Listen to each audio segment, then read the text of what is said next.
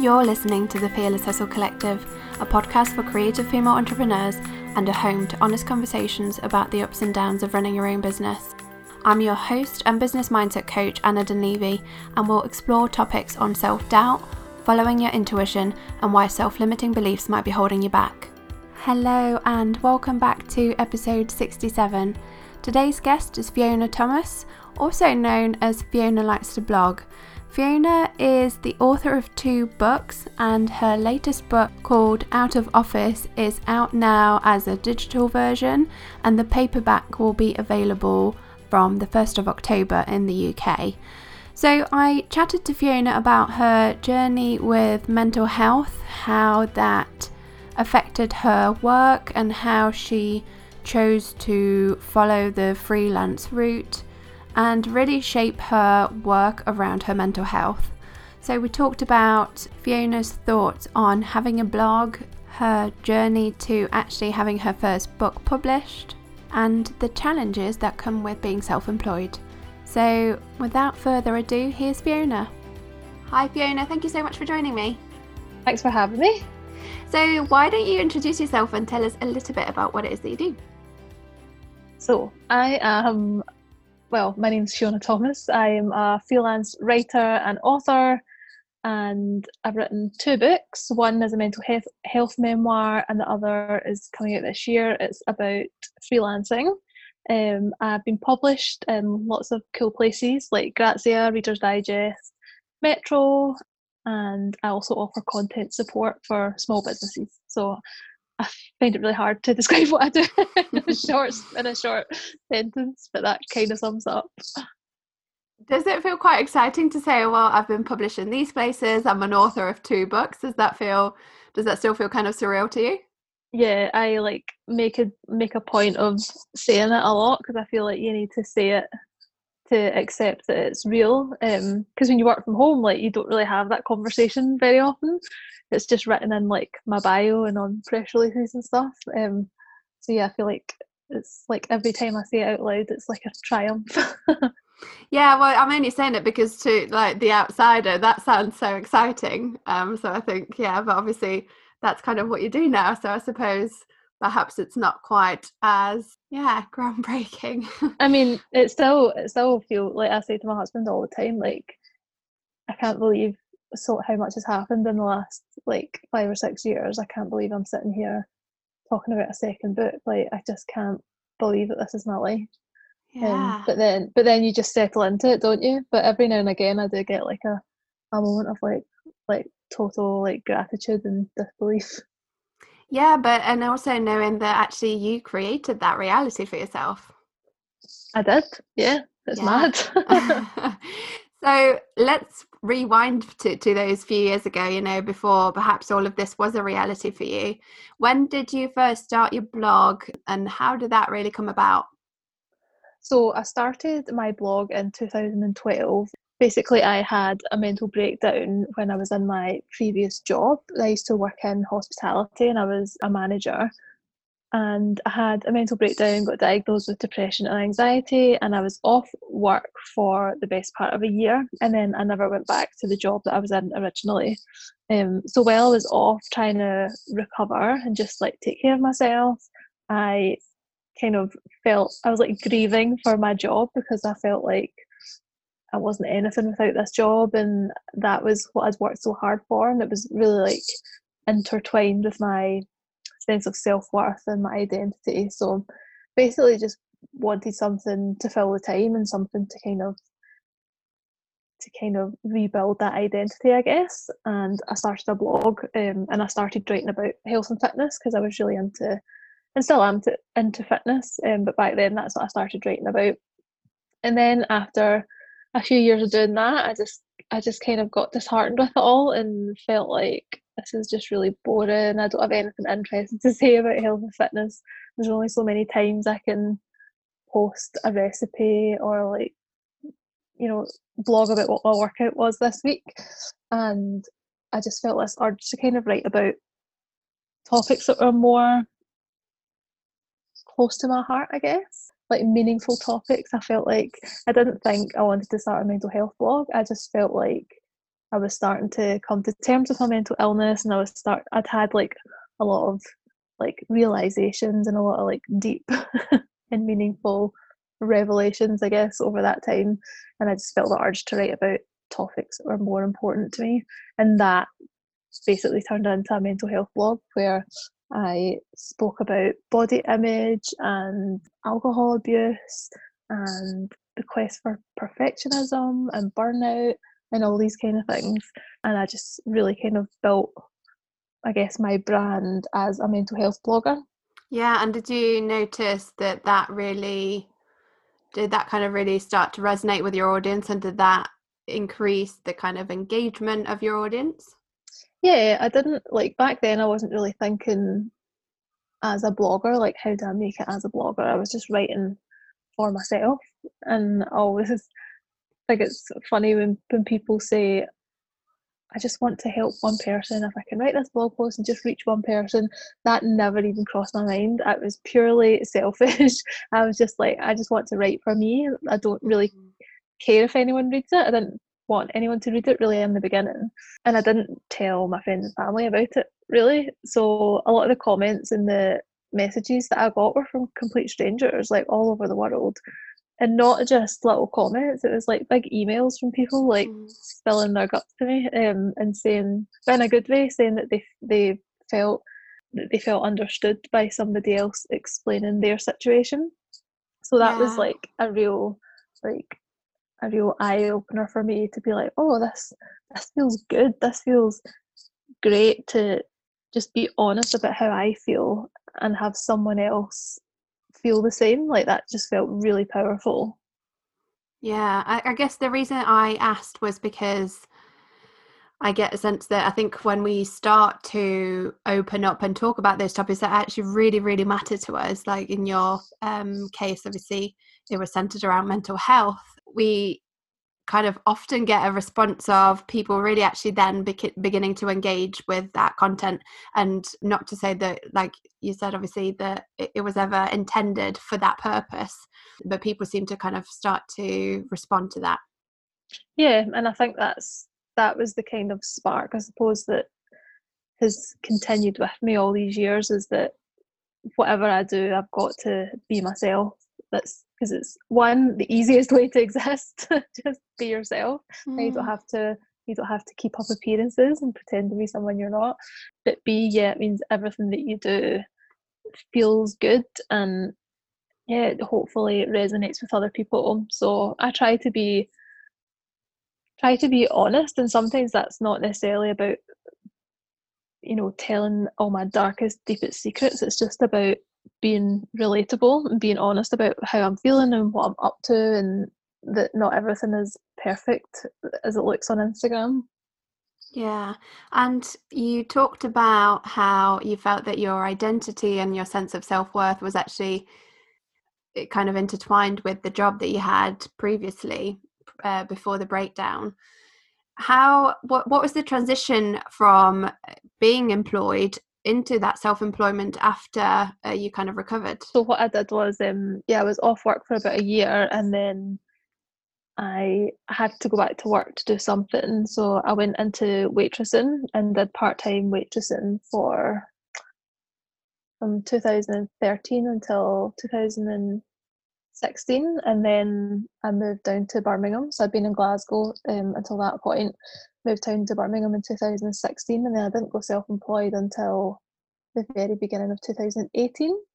So yeah, I was in part-time work um, waitressing, but I knew that I knew I couldn't go back to a management role because I couldn't. I'm just not. Well, it's not that I can't handle the stress because being self-employed is stressful, but I didn't care enough about the cause to manage the stress if that makes mm-hmm, sense. mm-hmm. Um, because i didn't want to work in hospitality i just didn't like it i didn't care about the work. I found customer interactions really stressful. I hated the fact that you had to pretend to you, you had to be polite and chirpy and you had to be a certain way within a certain set of hours every day and that's just not the way my mood works unfortunately. Um, so i knew that it wasn't sustainable to work in the hospitality industry for much longer. I didn't I dreamed that I would be able to be a freelance writer, but I honestly never thought it would it would happen. I thought that I would maybe make some money from blogging and that would be enough to kind of supplement me working part time in a cafe. But because I kind of carved out this niche for myself as a mental health blogger, around about that same time, a lot of places were starting to realise, a lot of publications were starting to realise that mental health content was really popular, and that's when I managed to get my first byline in the Metro. And it was really cool because it was actually somebody from the Metro tweeted that they were looking for mental health writers. I didn't see it. Somebody else tagged me and recommended me, which felt hmm. really, really good. And I was like, oh, uh, that's when I thought, oh, maybe, maybe I could write for publications. Up until then, I'd thought I'm just a blogger. I'm not a, you know, inverted commas, a proper writer. I didn't really believe that I could be a writer until somebody else put me forward for it. And I, once I got my first piece published, I thought, well, that's me published now. I'm a writer, and I started pitching to lots of other places. And it was a very gradual overlap of working part time as a waitress, part time as a writer, like juggling the two. And then after a year or so, it got to the point where I had to ask for less days um, in the shop that I was working in. I had to go down to three days and they wouldn't they wouldn't let me. They said that's I'd gone down to two days and they said I can't do you with three days.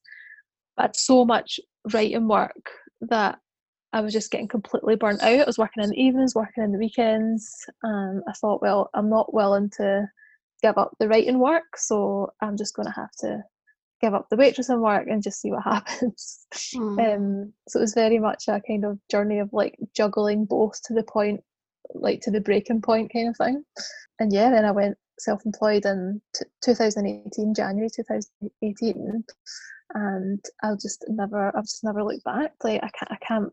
I like to say I wish I'd done it sooner, but I, pro- I wouldn't have been in a position to do it. But I just never thought I would have been capable to do it. But I absolutely love it.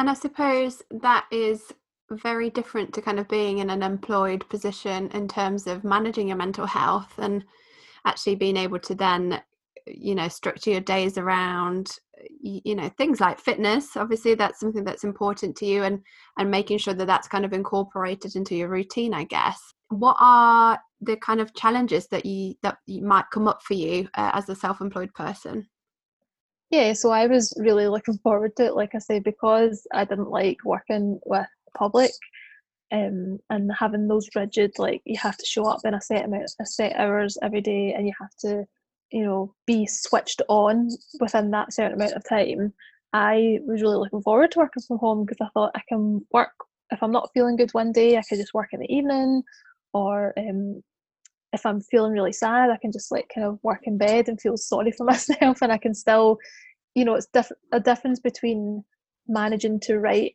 an article when you feel sad as opposed to put on a put on a really brave face and serve people when you're sad and I, I still do do that like if I'm not feeling great I can still work um, whereas that didn't feel possible in my previous role. So the flexibility part is is great but just saying like oh I'll take a mental health day isn't that simple? Because if you unless you've got kind of passive income or you've got savings or you're really kind of planning far ahead generally as a freelancer if you're not working that day then you're not making money or you're not you're not working your pipeline towards getting more money. So i think guilt is a big thing for me. Guilt and like the just self-imposed pressure of working really hard working every day working a full day as well like um i've had to kind of remind myself that once I've done the stuff on my to do list, if I do that by like two o'clock, it's okay to then just do whatever you want the rest of the day. Like that's the perk of being self employed. But I think so many of us don't actually take advantage of the perks. Mm. We just we've got them, but we just naturally push them away and think that we've got to work even harder, which we do have to work hard. Um, but I would say like try and take those perks when you can. So I definitely try and have like the odd afternoon nap. Um, and yeah, I exercise during my working day. I don't do that out with my working hours, if that makes sense. I don't tend to work out at the weekend. yeah, there's in in my next book there's like a a section called the Be Your Own Boss, full of self-loathing, because there's so many murky emotions I think that freelancers have to deal with. But I think it's okay to dip your toe in the pool because it can be helpful to experience those emotions and figure out what why they're there. So comparison is a great one, you know, like I'm sure like you've spoken about this as well, like comparison can be really detrimental, but it's also there to kind of flag up a deeper a deeper kind of emotion that you're going through or probably trying to highlight the fact that maybe you could be doing something different or you've mm-hmm. got some you've got some kind of subconscious goals or hopes or dreams that you're not really acknowledging just yet. So i think all those hard emotions are are worthwhile and worthwhile experiencing.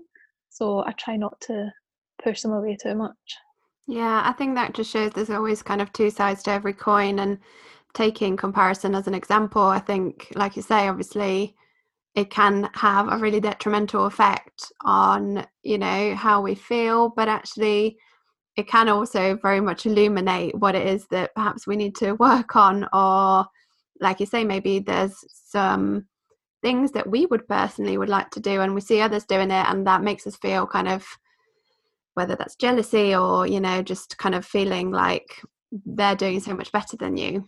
Um, so that definitely kind of illuminates certain things that we could be paying attention to. Definitely. Yep agree. So going back to the blogging days and obviously you, you still very much uh, use that platform so it's not just freelance writing a lot of people say that you know blogging is dead and uh, obviously we spend so much time on social media we listen to podcasts now. How what's your kind of what are your thoughts on that and how do you approach it from you know a perspective of a writer i suppose and also someone who perhaps use that platform of a blog to then actually uh, use as a springboard into writing uh, for publications? Yeah i think i think that blogging is dead like it's funny because what like what does that mean does it mean that it's dead as an art form or it's dead as like a popular culture thing or is it dead as something you can monetize because yeah it can be so many things i think maybe what people mean is that the like the blogging like bloggers as kind of popular figures like mm. i think mm, that's that's yeah. definitely been reinvented with instagram and oh my god tiktok don't even get me started on tiktok i'm so far too old for tiktok yeah the yeah, I think making your name as a blogger and making your entire income from a blog, like I think, yeah, that's not what it used to be. Like I think that definitely had its heyday. But the there's so many other benefits to having a blog. Um, and finding your writing styles such that's a great benefit of having a blog. We all kind of have been trained now to write in captions and write very succinctly and write in short form, but having that freedom to write long form is so helpful for your creativity, but also for you to just get your message across if you're a business owner. Having that platform to write, whether it's a personal story or your expert insight into something, is so helpful to give your audience that free resource basically um, and obviously not to mention all the kind of SEO benefits of how they can find you. And I think people forget when they when they Google things like when they Google like how to change a light bulb or whatever, it'll probably be a blog post that comes up. Like mm-hmm. everybody's Googling stuff all the time and it's it's blog posts and yeah, articles from websites. But a lot of the time if bloggers are doing the research they can rank really highly for for random stuff. So I I think blogging's actually probably now like an underutilized tool. Mm. And I think the way I kind of explain it when I'm working with brands or, or small businesses is your Instagram can look great and your website can look great, but what's actually going to keep what's going to keep a reader on your website is to me as a blog because you can have everything that you sell in there and you can have your about me page but your blog is a place where you like really get to demonstrate your knowledge and let people emotionally connect with whatever it is you do. Yeah. Mm. So whether it's your, and I think blogs are a great place to express your brand values in in a in a way that's not about selling. So if you want to talk about, for example, how you feel about the Black Lives Matter movement, or you want to talk about mental health, but maybe you're like an underwear brand, like all these things still matter and your audience will connect more with you if you express a bit of personality and what you what you care about as a business owner. And I think a blog is a really good place to do that. Yeah, particularly particularly for small businesses. Some of the bigger brands, I think, perhaps, particularly if it's product based, I would possibly say that you know you just go there to kind of shop. But for smaller brands, it really does, like you say, it creates that emotional connection. And I think actually, when I look at the you know brands or the small business owners that I follow, a lot of the time I will really connect with them through their blog posts and and that kind of long form writing that you know really allows me to get to know them so much better yeah and it's all about storytelling we love we love a brand that's got a story or a person that's got a story to tell and I, I don't know about you but there's loads of small businesses that i know that i'll buy whatever they are selling even if i don't need it because i just i just love what they stand for mm-hmm. as a mm-hmm. brand like i love their story i've followed them watched them grow and yeah whatever they buy, it might not be something that I think I need, but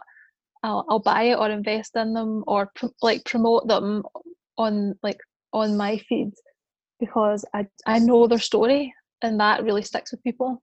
Yeah, you absolutely buy into that story, and that brings me on to my next question. Really, is obviously you've launched your course very recently, um, and that was all about finding your voice as a brand how can we use that storytelling aspect as business owners and why why is that story actually really important? It was like i was saying it's it is that opportunity to just share what it is that you stand for. I think too many people think that when they write for their business they've got to kind of play it safe and they've got to appeal to as many people as possible because mm. that will get them as many sales as possible. Um, but actually, when when you post that kind of bland vanilla content, you kind of push away everyone because it doesn't really resonate with anyone. Um, whereas if you it, and it's not about posting controversial content; it's just about writing in a way that actually expresses what you stand for, what you like, what you don't like, so that the people who agree with you will, you know, resolutely stand by your side and they'll be like, oh my God, this person or this brand gets me. And the people who don't, it doesn't resonate with them, you're not the brand for them. So it's really about getting those core people to, you know, those mega fans to kind of be on your side from the word go and slowly build up those that collection of fans because I would rather have a hundred people who really intently agree with me on a lot of points and agree with what I stand for than a thousand people who who could take or take me or leave me. Yeah, Does that make absolutely. sense? Absolutely, yeah, it, it, really does, and I think it is just about kind of standing out from the crowd as well, because you, you like you say, it's not just you're not just Eh, repeating what everyone else is saying but you're actually speaking from your own set of values and and your your own personal story. Yeah and i think like to answer your question of like how small businesses can do that i would say yeah start a blog. Think of i think a great place to start is why you actually started your business. So for me it was all born out of my mental health struggles and not me not being able to fit into the kind of corporate nine to five mold because of my mental health and me taking control of my career and mm-hmm. choosing choosing a way that now works for me finding flexibility and i really want to help people feel better about their mental health get the help that they need but also want them to feel that they can be in control of their job and a small bit starting a business or going freelance is a great way to do that but then also help freelancers along the journey as well about managing their mental health. So that like you can see from my blog and my content that mental health runs through everything that I do, even though I'm not necessarily offering support. But I know that that resonates with people because so many people are at some, well, so many people in my audience are at one stage in that journey. So they might be stuck in a job that they hate um, and they might struggle with mental illness and feel like they've got to settle for that job. But I really want to send the message out to people that they can go for something different. They can start out on their own if they want to, and they can improve their mental health. So it's not directly related to what I'm selling necessarily, but it's really it really resonates with people. So I think starting with your personal journey and really trying to be honest and open about your reasoning for why you're doing what you're doing. I think that's really that's a great place to start. Yeah i agree. And going back to launching and obviously this was your first launch i think uh, for the course. How what was your kind of experience of that i guess and and what are the lessons that you've taken out of it as well?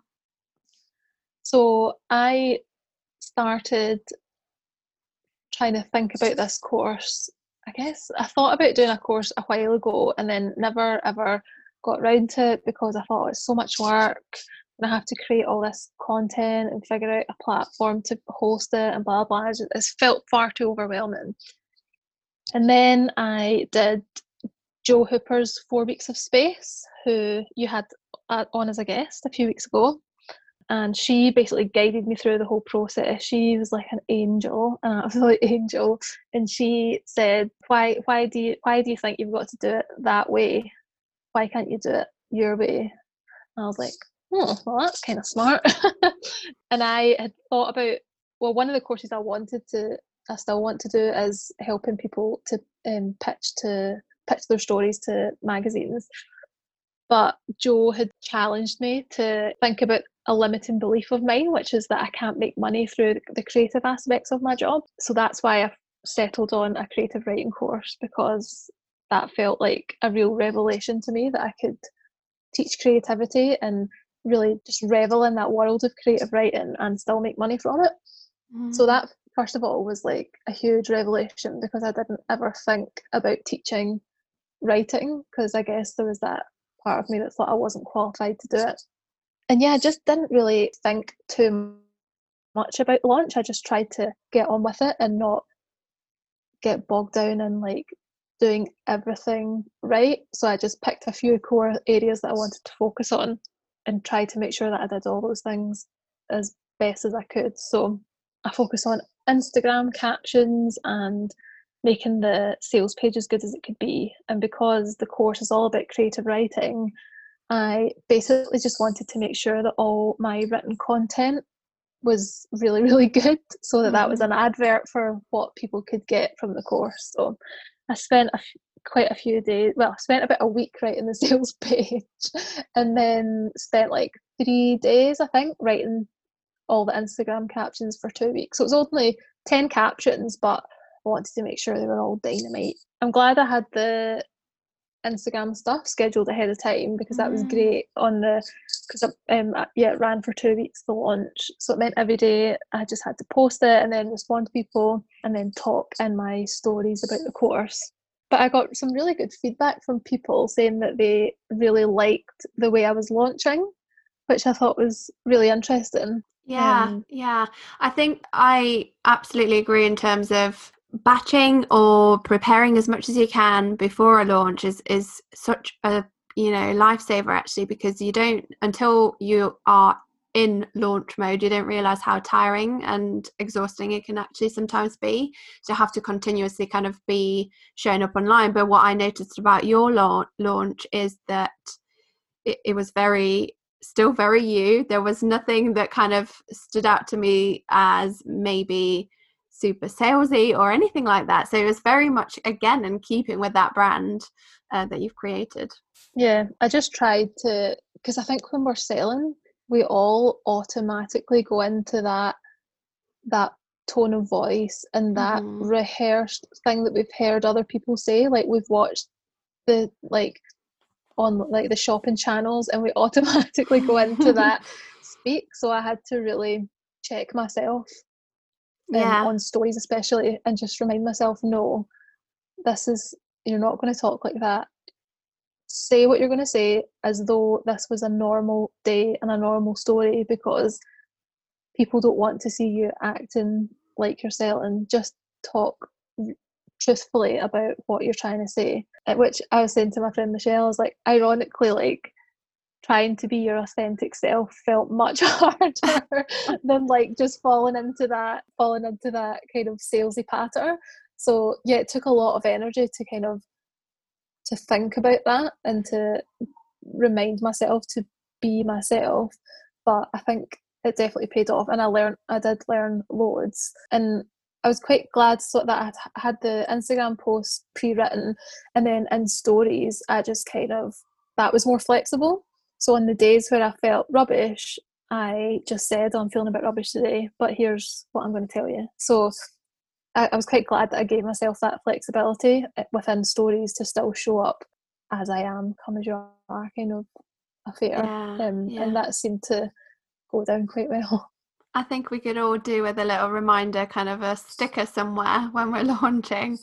Um, like you say, to kind of keep to that more authentic tone of voice. And I think as you said, obviously that potentially means that we are overthinking it as as you're trying to kind of promote something you start to kind of overthink everything don't you? I had watched a few people selling as well at the same time so i was then being quite i was trying to think about how i felt about their sales technique and trying to not be not that it was wrong but in a mm you know when you can tell someone's about to sell so then you just skip past all their stories. Yeah. So i just tried to not do that.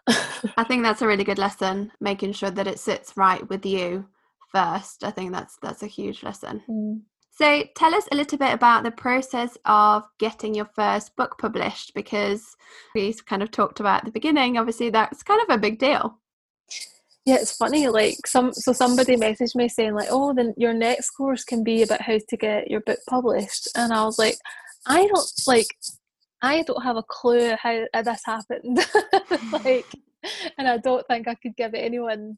Well, I can give some advice, but there's no. I think most authors would say there's no like foolproof route because some people get an agent first, some people go directly to the publisher, some people have a full manuscript, some people don't um, there's just so many kind of ways that you can get published. So I can tell you my story, which was that in 2016 I applied for a job with Trigger Publishing. I applied to be an editor with absolutely no right to be an editor. like my grammar is so bad. Um, but I applied, I went for the interview, introduced myself um, and didn't get the job, which is totally fine. But I kept following them on Twitter and just kept up to date with what they were doing. And for anyone who doesn't know, Trigger Publishing are a, like a mental health and well-being publisher. And a year or so later, they put up on their Twitter that they were accepting submissions for books, and I thought, oh, that's cool, and just kind of sparked a little idea of like, mm, maybe I could write a book and I'd previously, like a couple of months before, been on holiday and I'd read Control Alt Delete by Emma Gannon and I'd read Mad Girl by Bryony Gordon. And the two books, they're both memoirs and they both really spoke to me and made me feel that I had a, a story to tell. Mm-hmm. Um, Mad Girl's a mental health memoir, Control Alt Delete is about the internet. And I felt like if there was a Venn diagram of those two books, like my book kind of would be in the middle. So that was the kind of idea that I had. So I went along to this. Um, Trigger Publishing had an open day where you could go along and meet the team, and they would give you advice on how to submit your book proposal. So I was like, this is great. Like I've never, I, st- I don't know if other publishers do that, um, but I thought that's cool. Like it's a good opportunity to go along and just see how it works kind of thing. So and it was on a saturday night. Like i just like to point out that i gave up a saturday night to go and do that. It was like a saturday night in december.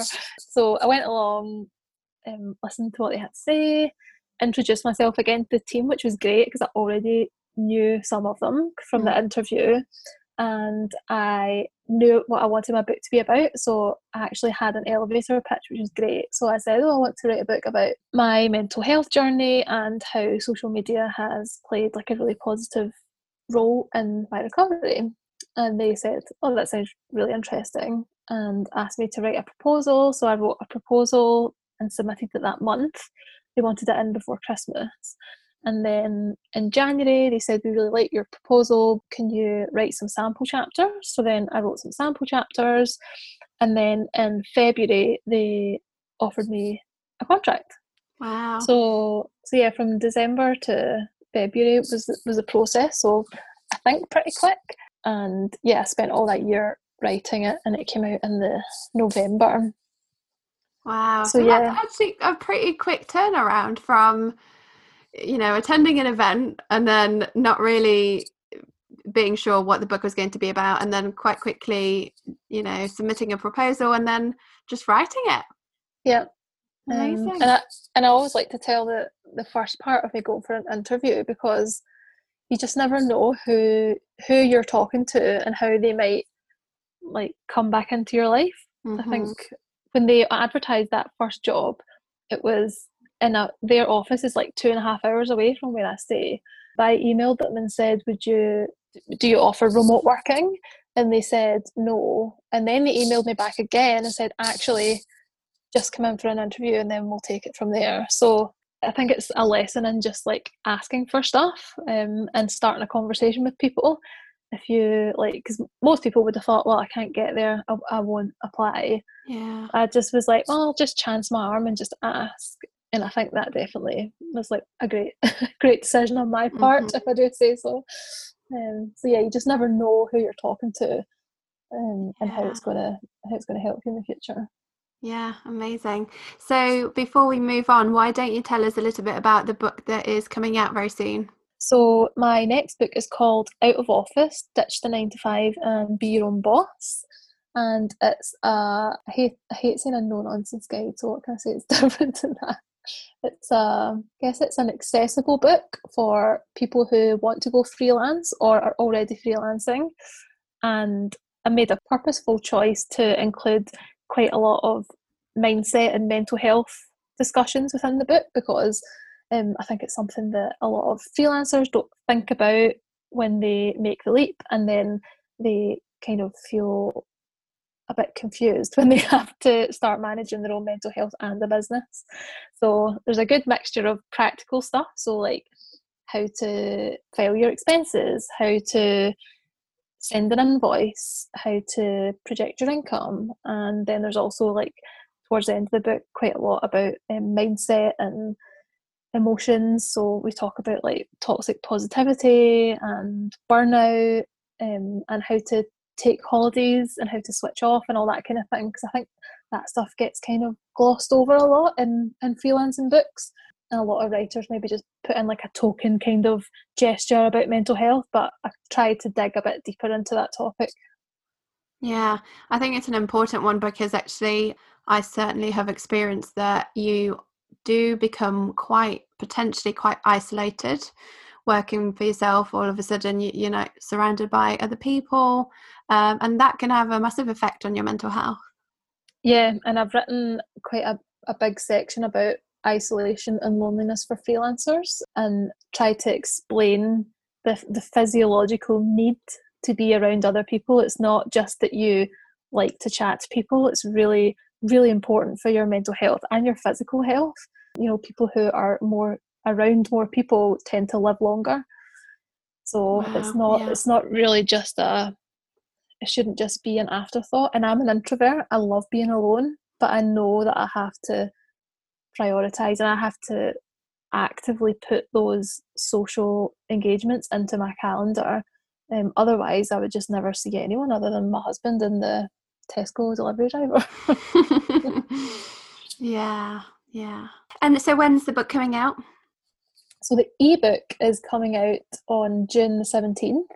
That's very soon. Very soon. Yeah, it's all been kind of switched around because of COVID. So it was supposed to book and the ebook were supposed to come out in summer, and um, because of manufacturing and stuff, it's all been kind of um, rearranged.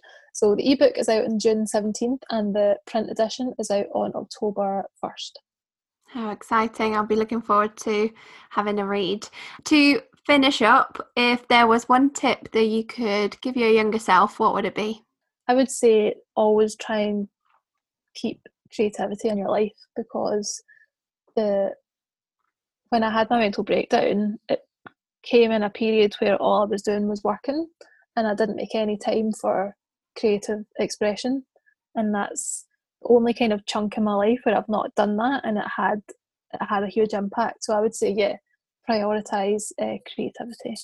Mm, I love that. I really resonate with that because I've kind of talked about this on the podcast before, but I never really considered myself as creative. And I think that almost kind of because I had that belief about myself, I, it, it shut me off from exploring various kind of creative activities. Uh, and actually, I found more and more so now that actually having that time to switch off from work and actually go into the, you know just kind of enjoying a process of creating something or that kind of thing is is really it's, it's well imperative actually. Yeah and i think like creativity isn't just painting pictures and like, I think that's what people think of like like you having your allotment that's that's creativity because you're making something that wasn't there before. Yeah absolutely. And even uh, you know I would stretch as far as saying going out for a walk in nature and just actually absorbing what's happening around you and, and really, uh, you know, taking notice of things.